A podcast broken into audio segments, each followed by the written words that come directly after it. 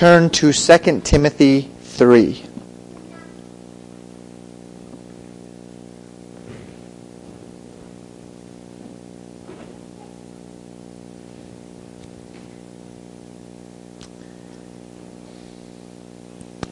Second Timothy 3.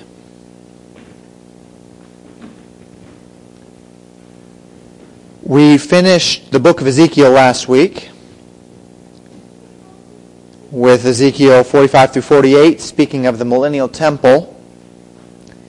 We began that study. Normally I do this at the very at the last sermon. I kind of postponed it till this week because there was a lot to cover last week. We began that study on October 20th of last year. And it spanned 26 sermons. As we came near the end of our study in Ezekiel, we spoke of many events that I presented in light of the future. A topic that is known in theology as biblical eschatology. That's the fancy name. We spoke of the millennial temple, which of course would be during the millennial kingdom, which is a future event. We spoke of Gog and Magog, the king of the north. The only other time Gog and Magog is mentioned is in Revelation 20 after the millennial reign. We spoke of uh, numerous promises of God to restore his people that we linked to the end of the tribulation. And so we had a, a lot of Old Testament prophecy related to end times events. And I would like to take the next several weeks in a mini series and try to put some of these events together in the end times. It's a, it's a good um, time to kind of step into eschatology because we've just finished speaking of end times events and, and it's on our minds and, and we can put some of the pieces together. But I'd like to go a little bit deeper than that. We're going to go all the way back to the very foundations of what compels us to believe what we believe concerning the end times. What I mean by this is that we're going to first cover proper biblical interpretation. Then we'll cover the framework within which we um, use that method of interpretation, which we will uh, call dispensationalism. That'll be the framework within which we take our methods of interpretation and carry them out.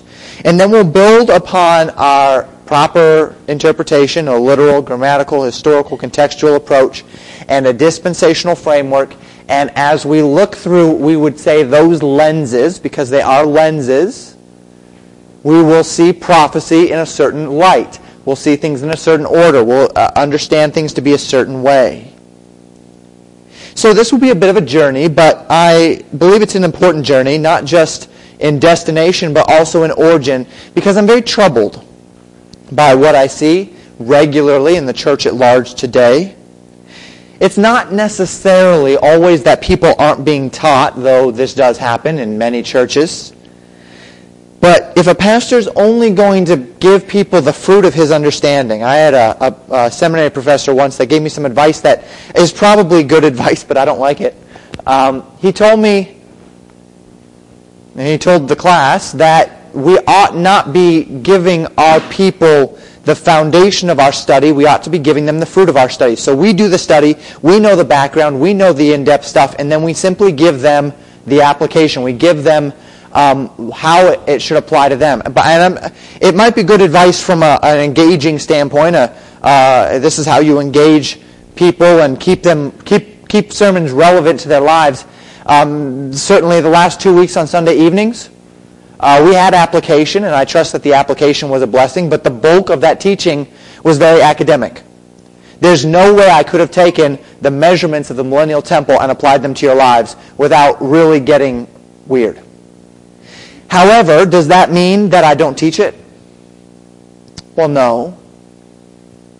Because we still can take that which we've learned and we can understand some great truths from it. Not only drawing out application about Zadok and his, his um, love for the Lord and his, his zeal to do what's right, but even the millennial temple itself, simply understanding the scale helps us understand Revelation.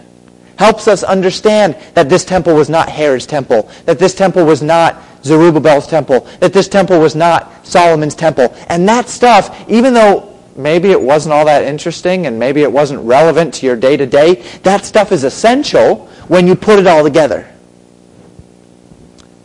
And I fear that so many pastors are so busy giving you just that mm, application, something you can take with you, something you can hold for that week, that they're failing to give you everything that you need to put all the pieces together.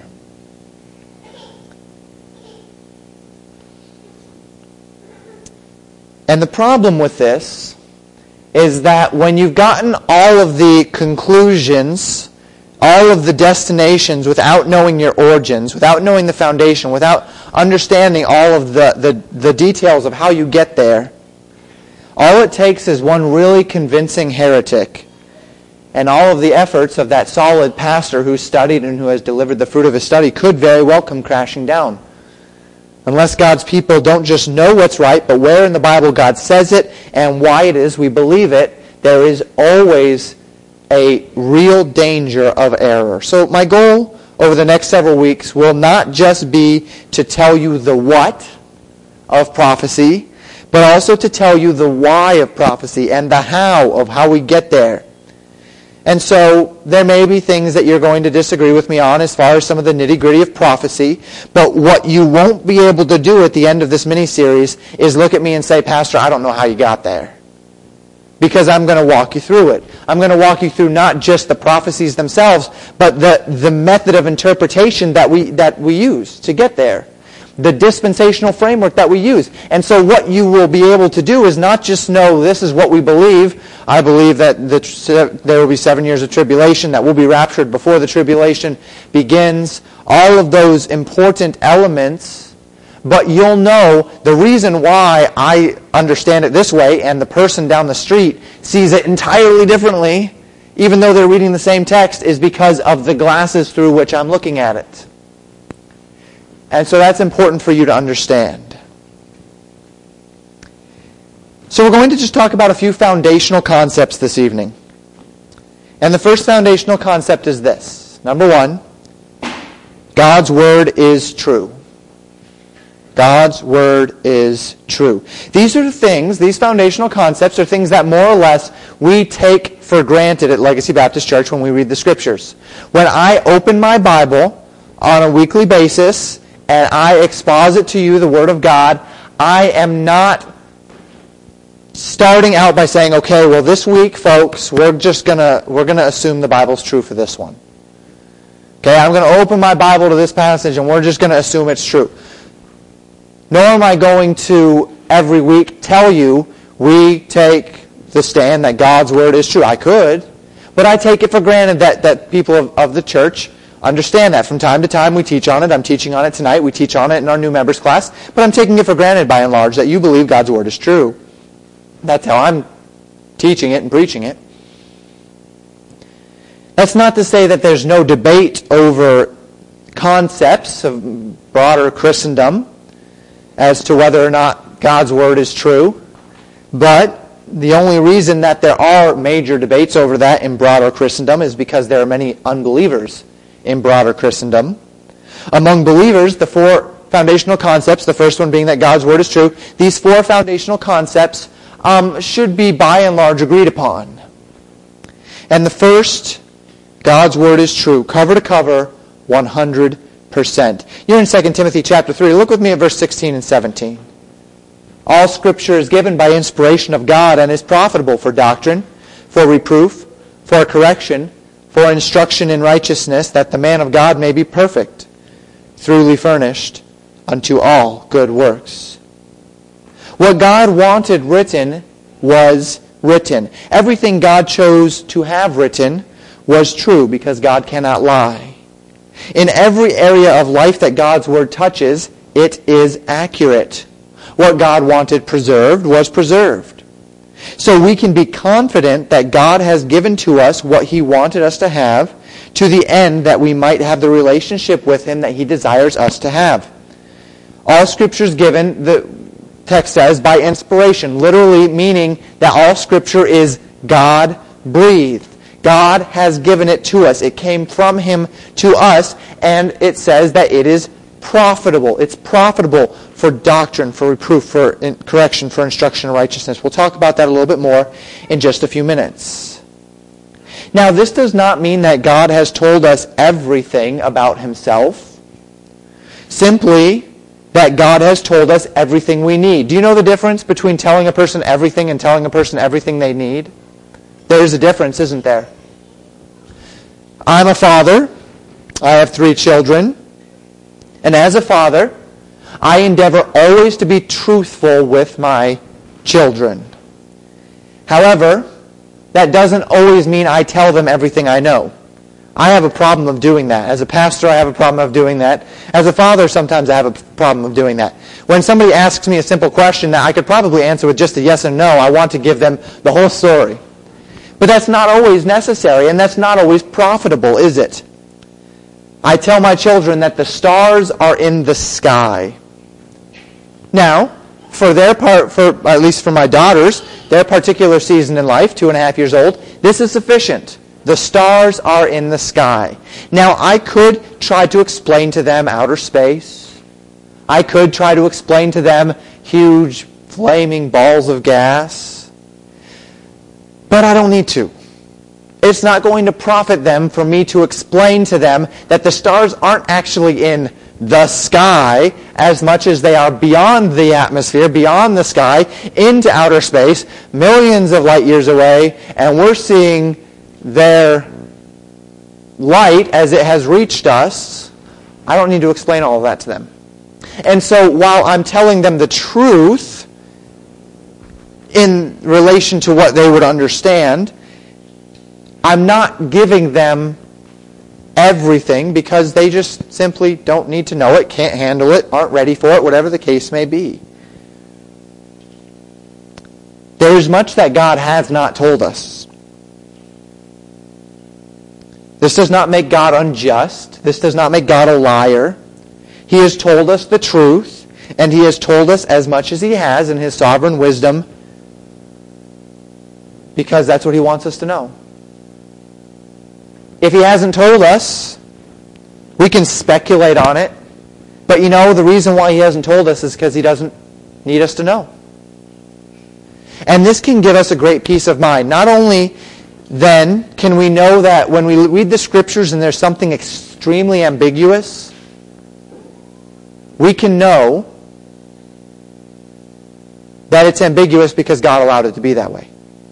Number two, it can give us comfort knowing that God has told us sufficient amount of material for us to have the relationship with him that he wants us to have.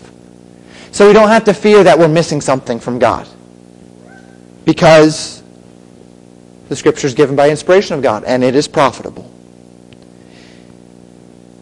It is impossible to consistently and accurately interpret the Word of God without a foundational recognition that God's Word is true from beginning to end. And unfortunately, the issues surrounding the interpretation of Scripture are rooted in this very problem. We talked about this in Sunday school this morning.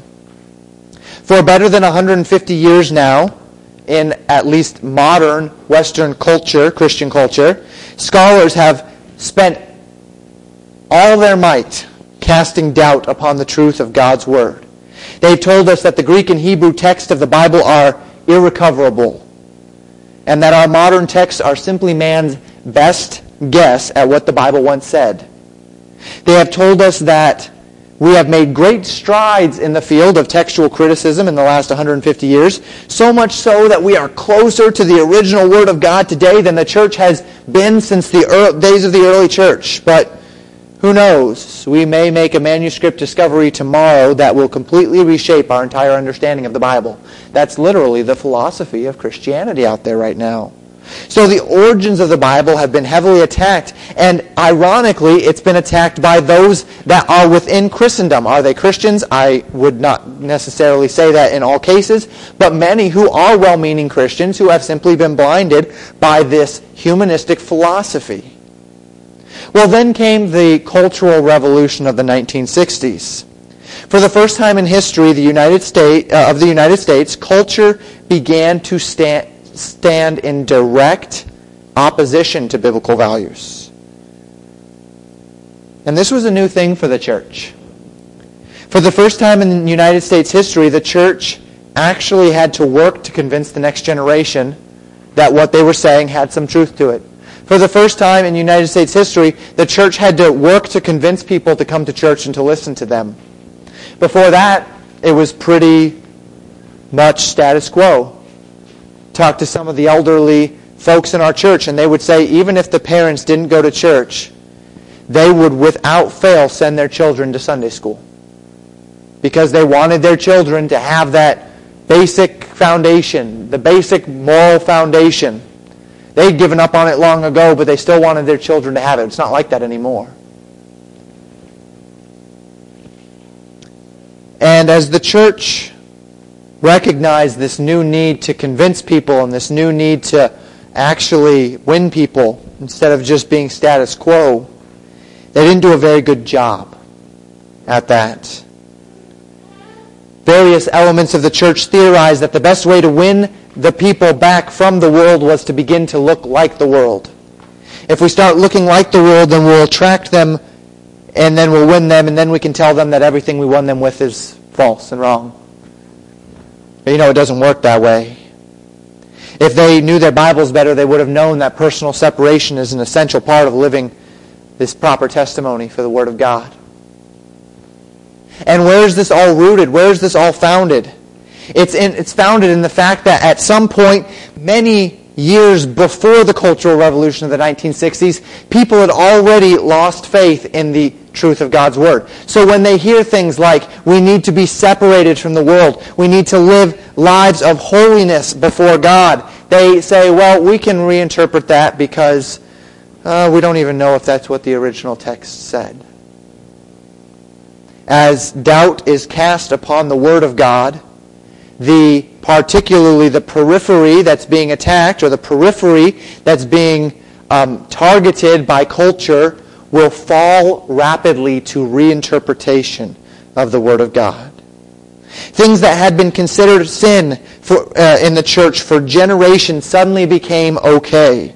Churches that stood firm on issues that clashed with culture soon found themselves on the outside looking in, struggling to fight against elements of the church that told people that these sins were okay. Today we are 50 years into or beyond the beginning of this cultural revolution. 50 years into this church philosophy of become like them to win them. And the church has had a comfort with sin unlike anything we could have ever imagined. It's not that the churches don't have Bibles. It's not that the churches don't read their Bibles but they aren't convinced that what the Bible says is what it means. They've had enough people cast doubt upon their understanding of the Word of God or upon the validity of the Word of God itself that they are just a mess of theological confusion. They have been convinced that the Bible is a subjective book open to interpretation. They have been convinced that, the, that biblical interpretation is allowed to change with time and with culture and therefore the morals of the Bible can adapt to the morals of the culture within which it operates.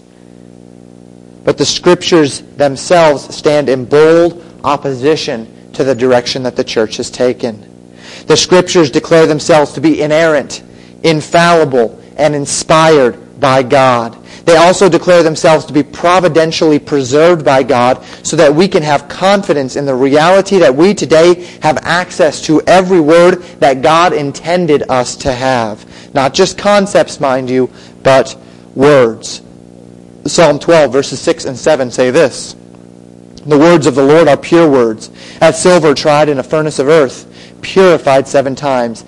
Thou shalt keep them, O Lord. Thou shalt preserve them from this generation forever. God has promised to preserve his words, not just for the generation of David who wrote these words in Psalm 12, but for every generation forever. And if the scriptures are God-breathed, and if the New Testament and the Old Testament, those 66 books of the Bible, are Scripture, and they are, and the Scriptures are God-breathed, and God has promised to preserve His words, then, folks, the Word of God, the Scriptures, are preserved. To say that we have lost God's word or that we can't know God's true message to us or that even a small percentage of God's word is open for question and debate is to cast doubt upon that which God has firmly established in the heavens, to add confusion to where God has given clarity, and to open generations of the church to severe error.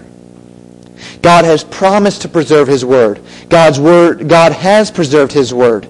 We can rest upon his word. We can build our lives upon his word, and we can know his word. God's word is true from beginning to end.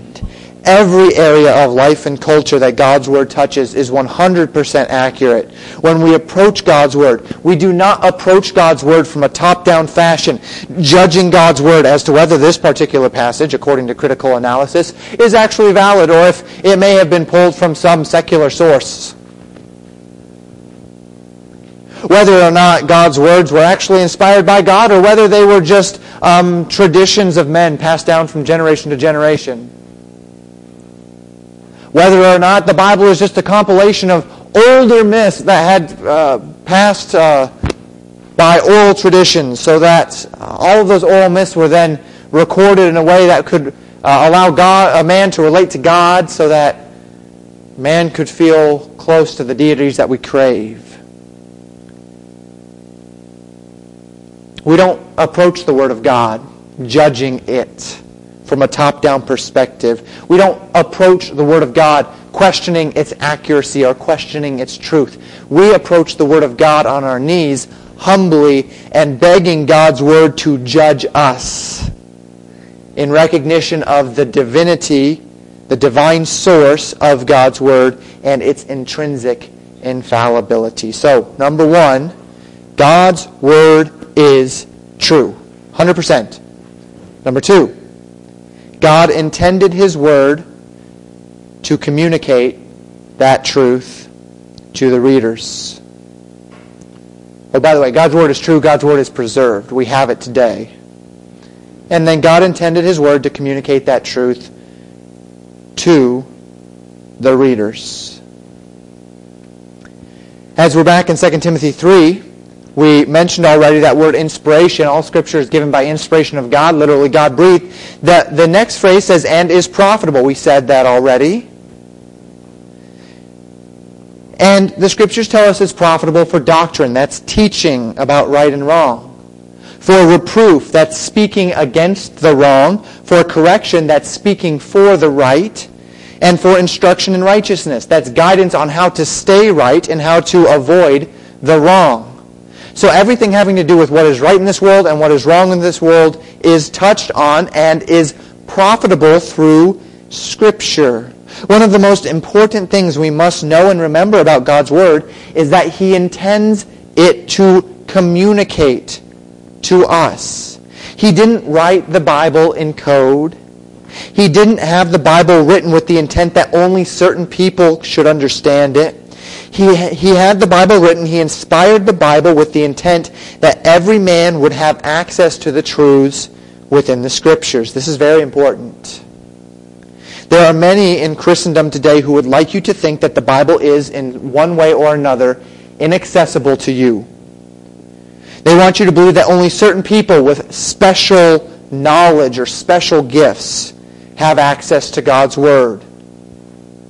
That only people with certain training can understand God's Word.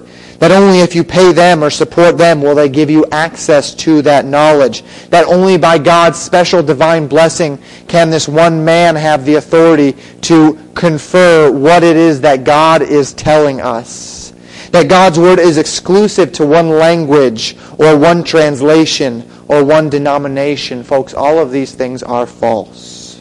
God did not write the Bible in code. He wrote it in plain language with the intent that those who read it would understand. We shouldn't infer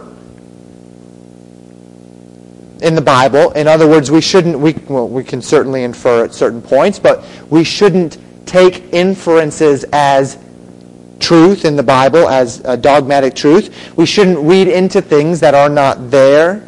We shouldn't assume um, that the Bible is has something to hide that we need to find, we should assume that the Bible is there for us to be understood. Let me give you some examples of how we can get this idea wrong in, in Christendom. For a thousand years, the Catholic Church convinced majority of Western culture that the Bible was only valid if it was kept in and read in Latin. Latin was not the common man's tongue. And by doing so, the common man had no access to the Word of God, which means they were trusting exclusively in the priests and the bishops and the Pope to tell them what the Bible said. Can you see any problem with that? Can you see any problem when you say, I can't access this, so can you tell me what God wants me to know? Could you imagine if you had no access to the Word of God and you just had to trust your pastor week in and week out to be telling you what the Bible actually said?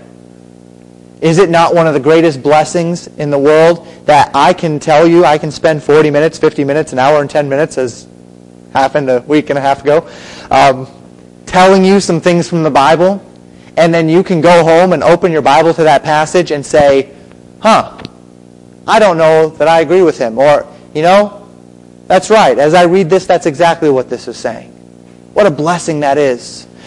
For a thousand years, the Catholic Church convinced Western civilization that they didn't need that, that Latin was the only language in which the Bible could be read or written, and that they just needed to trust what these Catholic popes and bishops and priests had to say. And that threw the Western world into what we now call the Dark Ages. Time of complete darkness because man had no access to the revealed Word of God. In modern philosophy, many well-meaning Christians have become convinced that unless you know Greek and Hebrew, you cannot properly understand and interpret God's Word. This is ironically an extension of the Catholic doctrine that said you couldn't know it without knowing Latin. Now your pastor loves the Greek, loves the Hebrew, knows the Greek, knows the Hebrew, uses them, and even pops them up on the screen quite regularly for you to benefit from should you have any desire to uh, improve yourself to the point where you can understand a little bit more of what's going on in the Greek. However, I have said this many times, and I will stand by it, that you do not need to know Greek or Hebrew to understand the Word of God. We have been blessed by God with tremendous um, translations of the Word of God, tremendous resources at our disposal, better than any other time in history. And we can know God's Word in our own language. However, there are many that say that unless you know the Greek and the Hebrew, you should feel inadequate just reading, studying, and knowing your Bible. I believe this is wrong. Quite regularly, particularly in our age, there have been books published about secret codes in the Bible. That if you read the third and the fifth and the seventh line of the first book and the twelfth chapter, that you'll find some amazing mystery that will tell you what year Jesus Christ is coming again. Or that if you look into um, the certain book of prophecy and you relate it to events that are happening in the United States, that you'll find out that that prophecy is actually meant to be a prophecy to this one particular country at this one particular time in history, the United States of America. And wouldn't you know it, they just, they figured it out. They found the code. They found the secret. God's been hiding it all these years, and here we finally found it.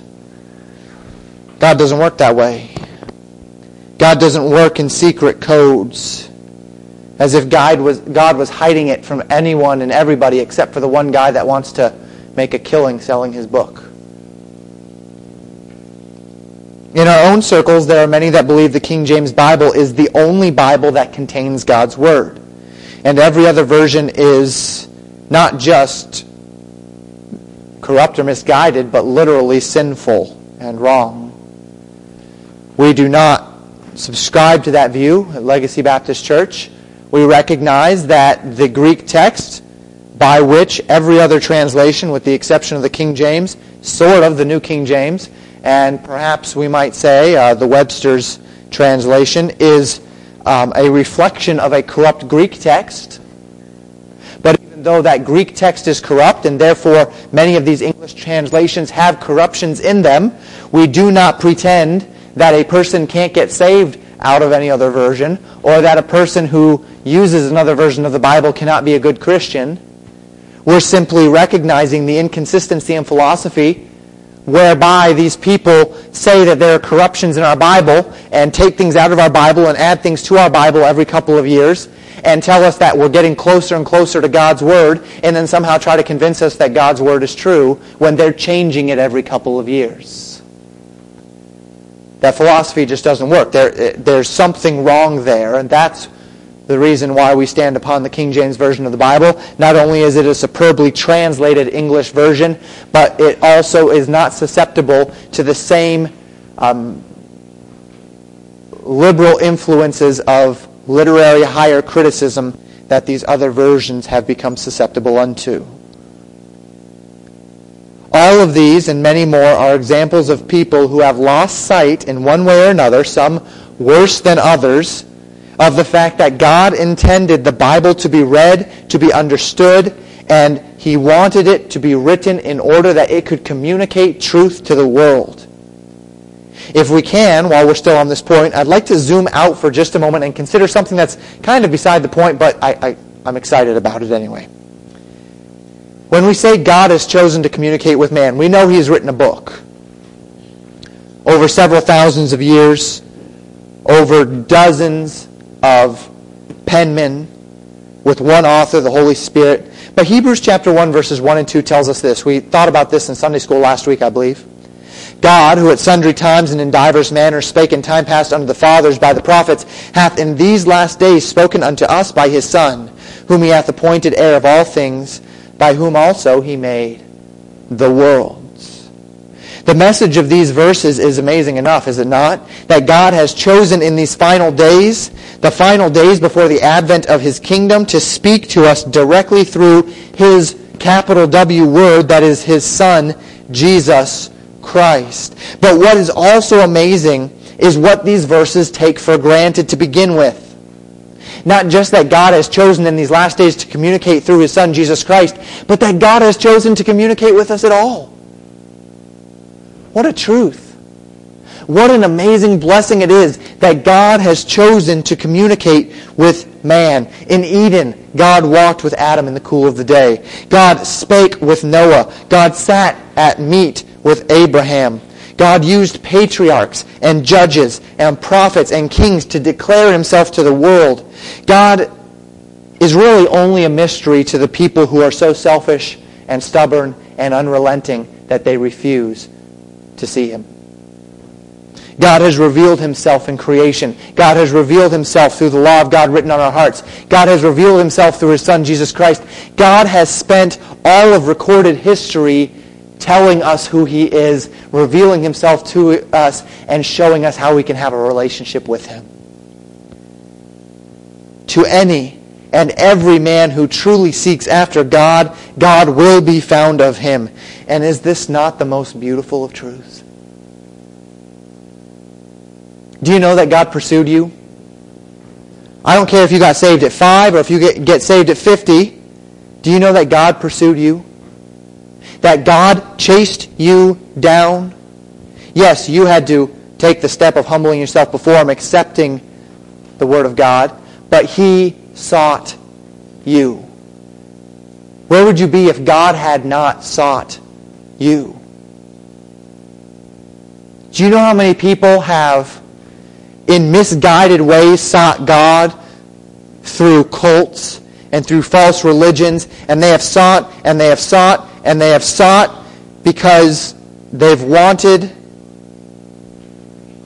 some understanding, but they've sought him in all the wrong ways, and they've refused the re- revelation of God that was actually given and sought after a false God, and yet their fervency for this false God and in seeking him took them to places, took them to death, took them to suffering, took them to complete and utter ruin because they have been so earnestly seeking God. And yet, wouldn't you know it? God seeks after us. Recall the story of Martin Luther as he recounts the days before the Reformation when he would crawl on his knees up the steps of some cathedral seeking some sort of penance for his sins, knowing that he was a sinful man, and never feeling as though he could find that relief and that release and that atonement and that absolution of his sin. Speaking of going from place to place, looking at relic after relic, I believe it was him, maybe I'm wrong here, but I believe it was him that said he'd seen enough wood from the cross to build Noah's ark as he went from church to church looking at all of their idolatrous relics, hoping that one of these relics will confer upon him a blessing and take away his guilt.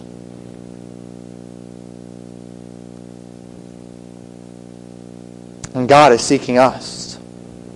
God is communicating to us. And it was when Martin Luther found the communication of God that he found the truth of God.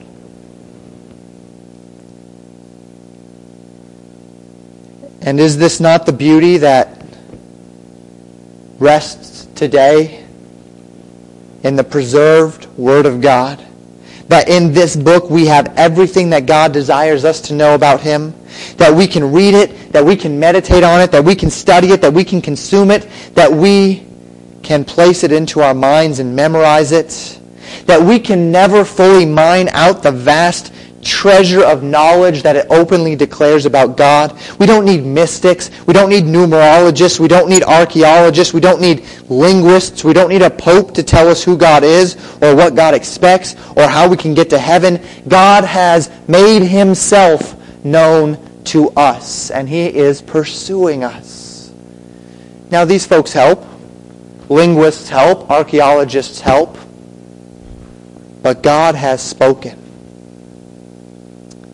So number one, God's word is true. Number two, we also approach the text with the understanding that God has intended his word to be communicated and to communicate that truth to its readers. Number three, God's word is spiritual and thus only understood by divine illumination we know that God's Word is truth. We know that He has preserved it. We know that He desires us to understand it. But these truths are only able to be understood as God's Holy Spirit illumines our minds and hearts to the spiritual implications of the words that we hear.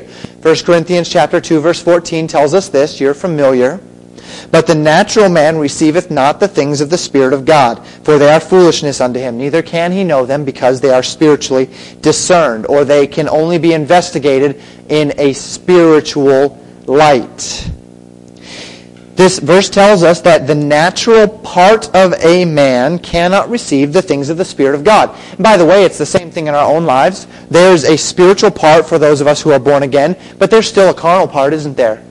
Paul said that he is still carnal. His flesh is carnal, sold under sin. And that's why when the, the, the, scriptures tell us that when we are walking in carnality, when we are walking out of fellowship with God, we're in darkness. 1 John 2 tells us that. Psalm 119 tells us that, that when we are not abiding in his word, that we are in darkness. The unbeliever is in darkness because they're not abiding in God's word and because they have no Holy Spirit to guide them. The believer can be in darkness as we quench or grieve the Holy Spirit so that we can be just as blind to the, to the uh, concepts, the spiritual ramifications of ideas as a unbeliever unless we repent of our sins, get back into fellowship with God, and allow the Word of God to illuminate our hearts through the Spirit of God as pertaining to the truths of Scripture. Now, the Scripture tells us in Ephesians chapter 2, verses 1 through 5, in Colossians chapter 2, verse 13, that we were once dead in our trespasses and sins. That perhaps we had heard truth, but, the, but we only understand that truth, or the only understanding we have of that truth, can possibly come as it is given to us by the Spirit of God. Now, let's be careful with what I'm saying here. This verse is not saying that the unregenerate man cannot receive the things of the Spirit, in that he, he cannot have any concept of them. He simply thinks they're foolishness. He will not have any concept of them unless the Holy Spirit of God illumines him through his humility. We know from the scriptures that unbelievers can be illumined, that they can understand spiritual things, even if they don't receive it. In John 16, verse 8, Jesus Christ said, When he is come, that is the Comforter, or the Holy Spirit, he will reprove, that word literally meaning to convict, the world of sin and of righteousness and of judgment. The world is receiving divine conviction of the reality of their sin, of the truth of the gospel, and of the divine consequences of their rejection.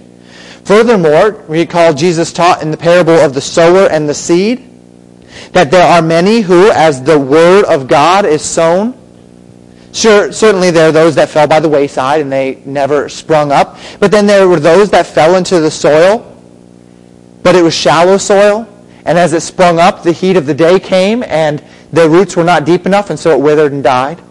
And there were some that it took root and they began to grow just fine, and then the, the, the thorns that he says are the cares of this world came and choked out that seed so that those plants died. And then there were those that fell on good soil and they sprung up and they bore fruit, and some bore tenfold and thirtyfold and a hundredfold, speaking only in that last bit, those that bore fruit of those that received the gospel. All the others were illumined in part to the gospel as they gladly. They gladly received parts of the gospel. But they were not willing to do what the gospel asked. And what is that? To humble themselves before God. To accept the gospel of Jesus Christ for themselves. To place themselves aside and to willingly and gladly die to self and become alive unto Christ. That's what baptism symbolizes, right? That we are buried with him by baptism into death and we're raised to newness of life. There are those that understand the scriptures. They know they're a sinner. They know they're on their way to a sinner's hell. But they are unwilling to give God what God is asking, which is them.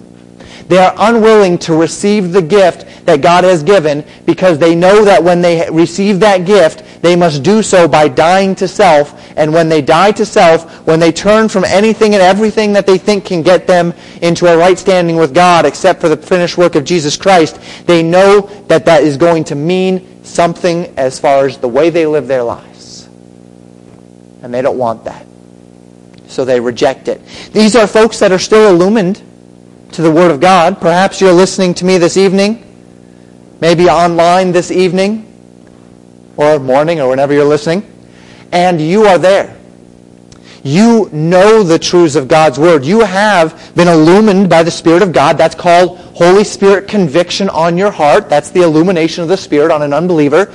That you are a sinner, that you're on your way to hell, that there's no way you can save yourselves, but you have not been willing to take the step of accepting Him as your Savior whether it's been the cares of this world or whether it's been your shallow understanding, you simply haven't done it. May I encourage you? The scriptures tell us that whosoever shall call upon the name of the Lord shall be saved.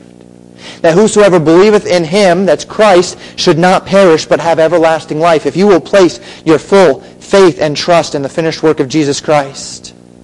If you will die to self if you will accept the gift that he has given to you by turning from anything and everything that you might be trusting in to save you from your sins and accepting the free gift of salvation accomplished through the blood of Jesus Christ on the cross, verified through his resurrection three days later, you will be saved. And so the unbeliever can be illumined, and yet even after his illumination, he can reject the truth. So what I'm basically trying to remind you here is we're not preaching the Calvinistic doctrine of total depravity, which in their misunderstanding teaches that mankind cannot possibly respond to God unless God confers upon them faith. Nor are we preaching the Calvinist doctrine of irresistible grace, which in their misunderstanding teaches that once a man has been given that faith or has been illumined, the man cannot possibly refuse God's invitation of the gospel, so that any man who has any sort of illumination as to the truth of God's word will without fail come to a point of complete salvation through that illumination. Nor, might I add, are we preaching the Arminian doctrine of free will, which in their misunderstanding asserts that every man comes to a decision about Christ completely free from divine intervention, so that God's purposes will actually fail in this world if men are not faithful to do the things that God wants them to do. That literally every person in hell is a failure of God to convince them of their need for heaven. Or that every uh, person that you did not tell of Jesus Christ in your life is literally blood on your hands because you did not convince them. Or that when you're at a door and you're telling somebody the gospel of Jesus Christ, it's not enough simply to give them the gospel, but if, if you haven't guilt-tripped them into really feeling the pressure of getting the gospel and receiving the gospel, then wouldn't you know it? Uh, you're in trouble with God for the way you handle that. We're not preaching that either. Both of these theological systems contain terrible errors and misunderstandings of the Word of God. What the Bible does teach is that the Spirit must illumine men to understand the spiritual, which means the Word of God cannot rightly be understood apart from the Spirit of God. And that's our point. That's this third point, that we cannot understand the truth that God is seeking to communicate without his help. In Psalm 119, the psalmist prayed this prayer to God in verse 18. Open thou mine eyes, that I may behold wondrous things out of thy law. For the psalmist knew something here. He knew what we know as well. That spiritual understanding comes only from a spiritual source and that source being the Holy Spirit of God. This is why the unbeliever cannot discern spiritual things. This is why when you're talking with your unbelieving friends or unbelieving relatives and you try to say something, whether it's spiritually, um, whether it's about religion or whether it's about the Bible or whether it's about politics or whether it's about a social issue, you say something and it's so obvious to you and yet they don't get it. This is why that's the case because they are dead to the spiritual implications of their thinking. They cannot see the spiritual. We've talked before about the man in Christianity who is willing to believe that God's Word contains errors or needs to be reinterpreted for the new generation. Why is it that people can actually say they believe the Bible but also believe the false teaching of evolution? Why is it that people can actually say they believe the Bible, but also think that women preachers or sodomite relationships or murdering babies is okay? They can do this because even though they read the Bible, they're not submitting themselves to the Spirit of God, and therefore they have no capacity to understand the Bible because they are not understanding it through the Spirit. Now, for most, this is probably because they're not believers at all. But there is also that element of believers, as I've mentioned, who are so carnal or who in their ignorance have not been taught how to submit themselves to the truths of the Word of God and to the Holy Spirit of God so that they are not able to understand the spiritual because they are quenching the Spirit to where He's not speaking to them. But as with every spiritual endeavor in our lives, the great enemy that we're speaking of here is self-sufficiency. Self-sufficiency is the great enemy of spiritual efficacy. If you want to be spiritually effective, the key is to be bankrupt of self. God's word is true. God intended his word to communicate truth to the readers. God's word is spiritual and thus only understood by divine illumination. Fourth and finally, this evening in foundational concepts, divine illumination is the key that unlocks proper study. It does not replace proper study. The final foundational concept is that if you want to understand the Bible, you have to read it. Seems simple, doesn't it? If you want to understand the Bible, you have to study it a little bit.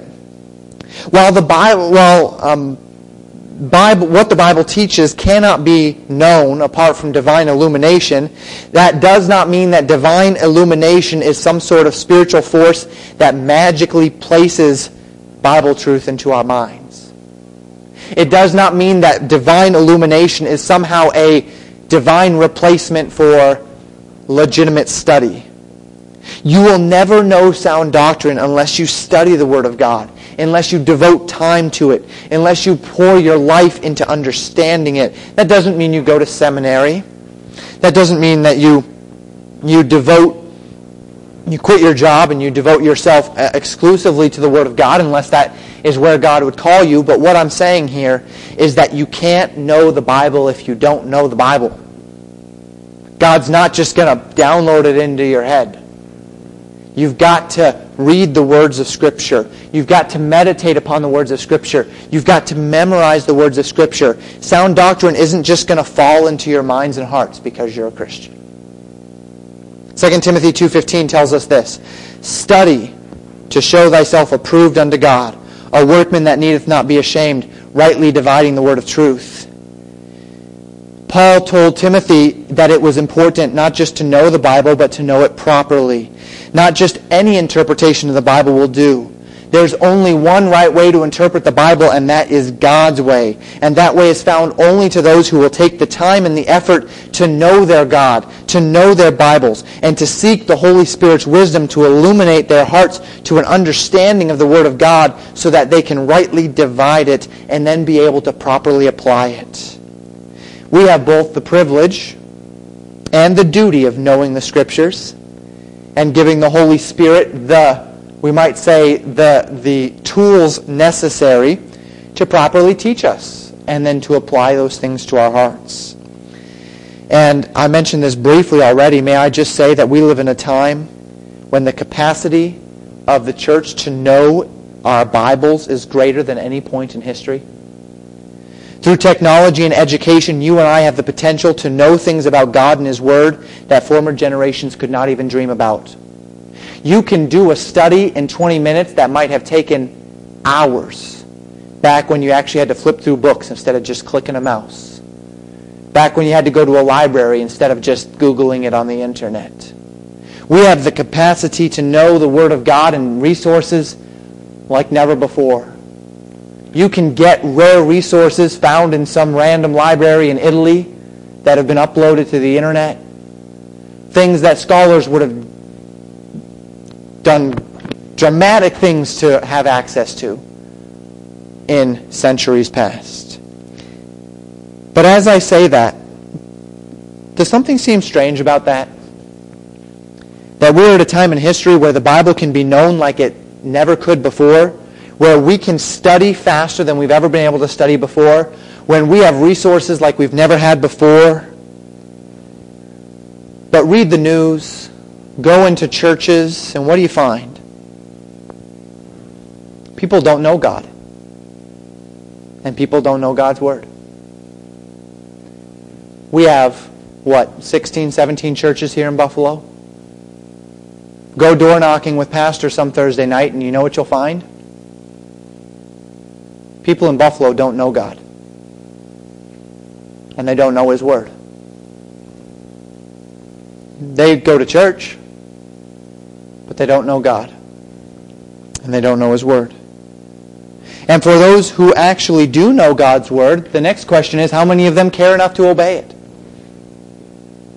Paul spoke of a time in 2 Timothy 3 verses 1 through 7, just prior to the scriptures being inspired, as he says in verses 16 and 17, that he calls perilous times. Times where men will be lovers of their own selves. He describes it as, as a time when men would love pleasures more than love God. When men would have a form of godliness, but they would deny the power of that godliness. When men would be ever learning, but never coming to the knowledge of the truth. We're passing into those days very clearly. Daniel was told in Daniel chapter 12, verse 4, that at the time of the end, the time just before the tribulation, many shall run to and fro, and knowledge shall be increased. Such is an apt description not only of our world, but even of our church. Now we say all of this to consider the reality that we have no excuse for biblical ignorance in this age. And whatever tools we can give the Spirit of God to work with will make us more usable for Him. And so with these foundational concepts in place, let me just briefly and quickly assert our method of interpretation, the method that best reflects the way that God has communicated with us. When we know that God's Word is true, when we know that He desires to communicate with us, when we understand that it is only through the Holy Spirit's illumination that we can understand the Word of God, but when we also understand that it takes proper study in order to give the Holy Spirit the tools with which to teach us, we come to these four points of proper interpretation. That interpretation should be literal, grammatical, historical, and contextual. We interpret literally, meaning that to the best of our knowledge and ability, we take what God's Word says at face value. We don't seek to strip the text of its obvious meaning in order to impose on it an obscure meaning. Now, this does not mean that we ignore literary devices such as similes, a comparison using like or as, or metaphors, comparison that does not use like or as, or hyperbole, gross exaggerations, or um, prophetic language, which is often uh, uses um, literary devices such as allusion to get their message across but rather it is our intent that we approach the text with the assumption that God's Word will plainly tell us what He wants us to know unless there are indications in the text that would lead us to otherwise think, such as with prophecy, that that is not going to be the case. That there might be some flowery language here that we have to peel through. So we interpret literally. We interpret grammatically, meaning that the language and the words matter. We do not approach the Bible thinking that simply the concepts are enough. Every word matters. Now, we also don't, in consistency with our first point, try to redefine the language in order to fit possible spiritual or theological ideas. We don't say, well, the Bible says that we're to love our neighbor. What do you think the Bible means when it says love? Well, maybe it means tolerate. That's probably, we, we don't try to reinterpret the language. We look at what the language said. We look at how they would have understood it in the day it was written, and we say if that's the way it was supposed to be understood, then that's the way we're going to understand it. We're not going to try and reinterpret the text. We're not going to play gymnastics with definitions. We're not going to play gymnastics with meanings. The Jehovah's Witness and Latter-day Saints are notorious for this. As a matter of fact, Catholics are too. They be, yes, they are saved. Yes, they believe that Jesus is the Son of God. Mormons will say, yes, I believe that Jesus is the Son of God. Well, except that when they say that he's the Son of God, they don't mean that he is God in flesh. They mean that he is a derivative from God. He is a little God. He is not the one and only true God. He has divine attributes that, by the way, we can obtain too if we're good Mormons. And so they reinterpret what has otherwise plain meaning. We don't do that to the Bible.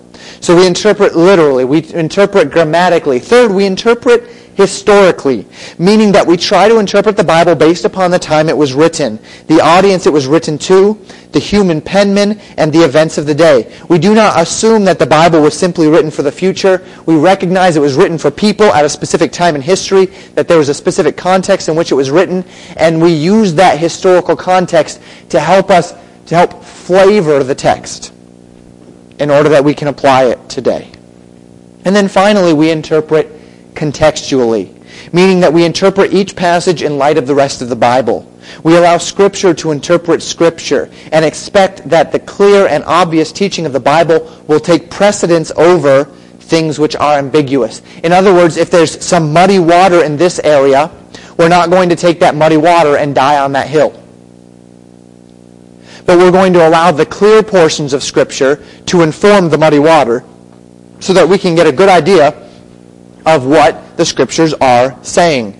There are ambiguous things in Scripture. We're going to be talking about the spiritual gifts in two weeks.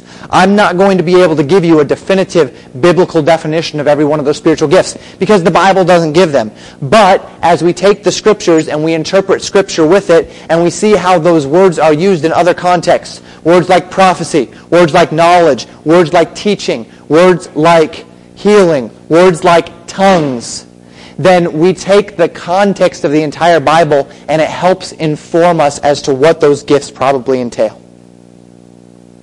And that gives us a direction to go off of. Now, next time we're together, we will look at the particulars of interpreting prophecy, um, not just interpretation as a whole, but prophetic interpretation. And we'll do so with the intent that as we look at the events of the last days, we can have confidence that the way we are interpreting these events are, is in line with how God desires us to. And that's how we're going to close this evening. It's not going to have that, as I mentioned earlier in my sermon, it's not going to have that piece of meat that you can take with you and it's going to really get you through the week necessarily. Except that perhaps it will help you as you read your Bible to remind yourself exactly how it is you're, you're supposed to read and why it is important that you read in order that you might be a proper vessel for the Lord to use, to teach, and to grow. Let's pray.